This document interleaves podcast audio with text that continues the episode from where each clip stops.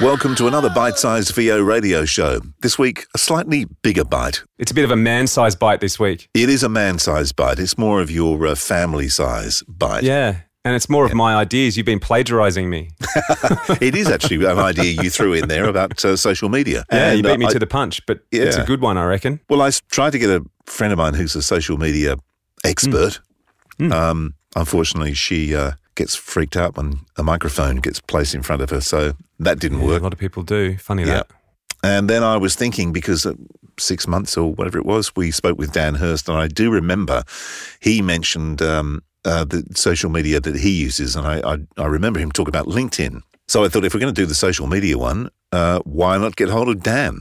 So I did, and uh, recorded uh, a conversation with him last week. But talking about social media, what do you what do you do to promote yourself? Well, I'm going to do a bit of shameless promotion here because I'm also doing another podcast called the Mojo Radio Show. And we spoke to a guy called Christopher J. Reed, and he's like a LinkedIn expert around the world. Uh-huh. And he inspired me to sort of lift my game with my LinkedIn account. And although I haven't actually seen any work come directly from it, I have noticed a lot more connections coming in of related industries.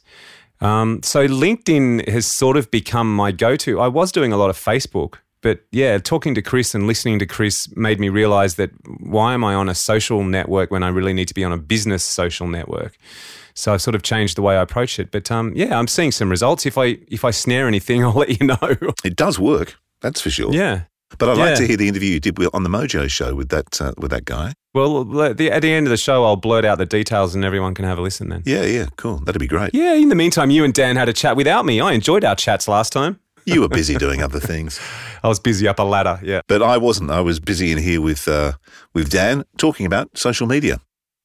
So first of all, Dan, I was going to ask you about social media. Social media seems to be the way of promoting uh, ourselves as voice actors. Um, how do you use social media? You know, I've tried so many different things, and there are really only two main ones that I use anymore. I'm on Twitter. I, I haven't found Twitter to be particularly useful for my purposes.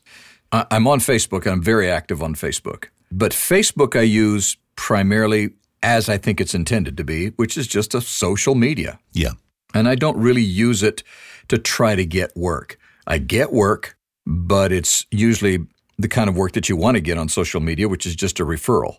So, and I've tried advertising on Facebook and it just never works. It just, I mean, now sure enough, somebody's going to say, well, it works for me. I think there are, you know, exceptions to the rule, but I think by and large, it doesn't, it really doesn't work for us. I mean, for, for our industry, for our business. What I do on on Facebook is I spend a lot of time communicating with other voice talents that I know. And the surprising thing to me is how many jobs I get from referrals from other voice talent. Invariably, you know how that works. Somebody, you know, you have a client says, "Hey, I need another voice. Do you have any ideas? Can you make a recommendation?" And you know, you begin recommending the people that you know and trust and, and you know that they're going to do a good job because you want to take care of your client. And it just, it works that way. Uh, one of my big clients is Garmin. And uh, once in a while, they will, no, not once in a while, pretty regularly, they'll call me and say, hey, uh, we need uh, an Italian voice or uh, a, a European Spanish voice or, you know, French or whatever. And uh, I have built these relationships with all these voice talents around the world. And I can say, hey, let me contact so and so and so and so, and we can see what we can set up. And uh, and I do it that way. Well, they get work that way. Garmin will pay me a basically a management fee, and uh, the the voice talent charges whatever their rate is. I mean, it's you know, it's not a it's it's a very fair rate and a fair way of doing business. And people will call me also, and same thing. Hey, I have a client that that needs a Spanish voice or needs uh, an American English voice, and so that Facebook has worked for me that way. The other one that works for me and works even better, I think, is LinkedIn. Uh, I use LinkedIn a lot, and I do use LinkedIn to uh, connect with clients or potential clients. I don't advertise my work. I mean, it's in my signature, and that's pretty much it. That's pretty much the extent of my advertising anymore on, on LinkedIn. I just, whenever I write somebody, on my signature at the bottom, it says who I am, what I do, and how to get a hold of me. And I just leave it at that. And in the process of connecting with these people, we carry on conversations and we sometimes we talk about business, sometimes we talk about uh, the industry itself, sometimes we talk about fishing or you know, it could be just the fun things that we like to do. And but in the process of doing that, eventually as you build those relationships, some of that's going to come back to you and it works the way it's supposed to work. Somebody remembers you, they know you. Uh, I'm amazed at how much work I get from people that don't even think about all of the possibilities for, for a voiceover in their business. They think a voiceover is just somebody that does the uh, IVR or the you know the interactive voice response for their telephone, and so that's it. That's the extent of their knowledge of, of voiceover work. And then when they think about the fact that they could do corporate videos or they do corporate videos and they never even thought about the fact that they farm it out and have somebody else do it, but now all of a sudden they know somebody that does that and it's it opens up those doors also. So that's pretty much, I know that's a long answer, but that's pretty much the extent of, of what I've been doing in social media. In the process, though, I've learned what does work and what doesn't work. And what doesn't work is to try to really sell myself. Yeah, because that becomes really irritating for the person who's the uh, receiver of your information. Yeah. Yeah, it really does. And and they don't trust you. They don't, you know, they they kind of get this idea that oh, you're just doing this to you know, to get more work. The truth of the matter is, I hope I get more work, but that's not why I'm doing it. I'm doing it to stay connected in the industry. It's a great way to figure out what the trends are in the industry. Yeah. And find fields that perhaps you never knew existed before for, for voice work, uh, industries that need uh, somebody for something that you didn't even think about before. I, I have a client and what they do is um, they build these security systems for all these huge complexes.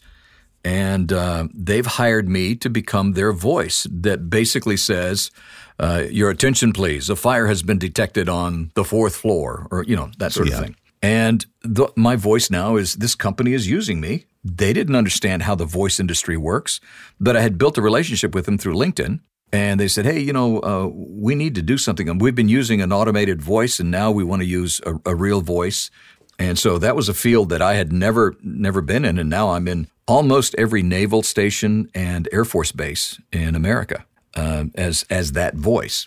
So it's it's interesting because it does open up doors that you wouldn't expect to open up. Yeah, yeah. That actually reminds me of a sketch on a TV show called Toast of London. I don't know whether you've seen it, but it's about an actor who does a lot of voiceover work. And uh, he gets a, a, job to be the voice of the naval submarine. and he has to, his prompt is fire the nuclear weapon. And. Uh, That's what you want to be known for. Yeah, it's the funniest sketch. It's very, very funny indeed. But I also recently did actually um, start getting some traction out of LinkedIn. And it was funny because that's why I called you because I remember you saying this a few months ago that you use LinkedIn. And, uh, and then I got a job through LinkedIn and thought, ah, see, Dan was right. I made all that stuff up. well, it worked for me. Well, you know, I think one of the things that's happening in our industry is that, and, and this is kind of an unexpected turn, you know, the pay to play sites and uh, for those who might be listening, I'm, I'm referring to orga- uh, sites where a voice talent will pay a fee to be on that site, listed on that site, and potential clients will sometimes post a job, yep. or they'll just contact the voice talent directly yep. from their listing. There are some organizations who have their pay to play sites that are really pretty dishonest in the way they do them, and they really take advantage of a lot of people. But there are some that are great. There are some that really do good. You you work with one that does a, a, good job. You have a kind of a unique twist in that you connect through agents. Yeah. And and that keeps it on on the level and keeps it on the up and up. But one of the things that I think has happened is a lot of these clients uh, have gotten so tired of going to some of the pay to play sites and posting a job and getting you know hundreds of people sending in their demos or their their auditions and they're just having they're getting tired of wading through all of that and they're just finally saying talking to the voice talents that they know and say do you know somebody yeah or they've met somebody already on linkedin or perhaps through facebook and uh, they'll approach it from that standpoint. I, I uh, have a group that I run on Facebook. It's a, a Facebook group called Bilingual Voice Talents. That is, it's just a group that we put together of bilingual voice talents to just kind of looking for the camaraderie. What has happened is that now we get requests from people all the time, and I post it on that site and let people just respond to it accordingly. Yeah. Well, it's just a, a way of keeping them in touch with the business and the industry. But interestingly, clients are are also looking for ways to find good voice talent. And if you know that, and if you know that a lot of clients will use some of these sites, like LinkedIn in particular, to find people that they can trust. I mean, if they're looking for people that they can employ, uh, they just naturally gravitate toward, hey, how do I find somebody that can do this voice? We have this little special video that we're going to do, and, and, they'll find somebody on, on LinkedIn because we're all over that place. I mean, there's got to be thousands of us on there by now. Yeah, yeah, absolutely.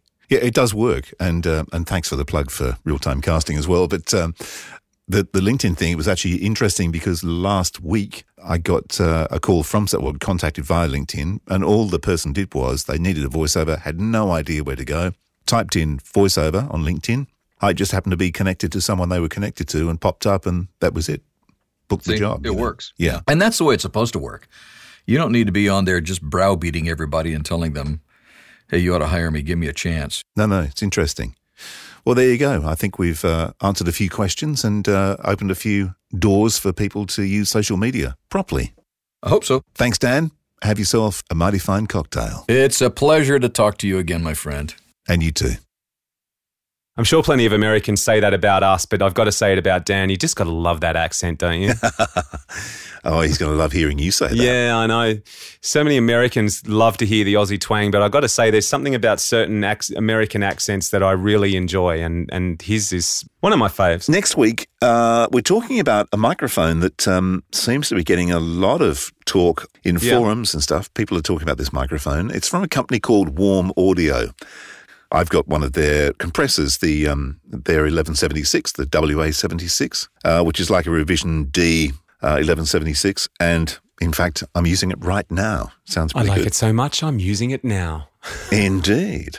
Uh, and they do preamps, they've got the Pultec EQs, and they've just ventured into microphones and they've done a version of a U87, but they've done it a version of a, a vintage U87. Okay. But the the reason I was interested in this because you know the industry standard for microphones, the two mics that are everywhere, are the Sennheiser 416 and uh, and the U87 Yeah. Neumann. But the thing about the U87 is they're incredibly expensive now. Well, they're prohibitively expensive for little studios like me. Absolutely. Yeah. And by everything I'm reading, it's so close to the original that it could be the perfect answer for the um, home studio voiceover Well, there you go. I'll be interested to have a listen. Another interview you're doing without me. oh, sorry, Robbo. Hey, just before we go, that episode Yep. we were talking about, if anyone's interested, just um, find the, the Mojo radio show on iTunes. And it's episode 117. Uh, and the guy's name is Christopher J. Reed. And it's probably not the sort of show that everyone's, you're going to want to listen to every, every episode. But specifically, if you want to talk about social media and how to use LinkedIn to get your business rocking and rolling, it's certainly one worth listening to. So, yeah, episode 117, the Mojo radio show. Terrific. We'll check it out. Yes, thanks for the free plug. My pleasure. Night, and uh, and we'll chat next week, eh? Indeed. Next week, Antonio from Warm Audio and the WA87. Look forward to it. The VO Radio Show is produced in the studios of Voodoo Sound. To polish your next audio production, check us out at voodoo-sound.com. Find professional voices simply all in one place. Realtimecasting.com, including me.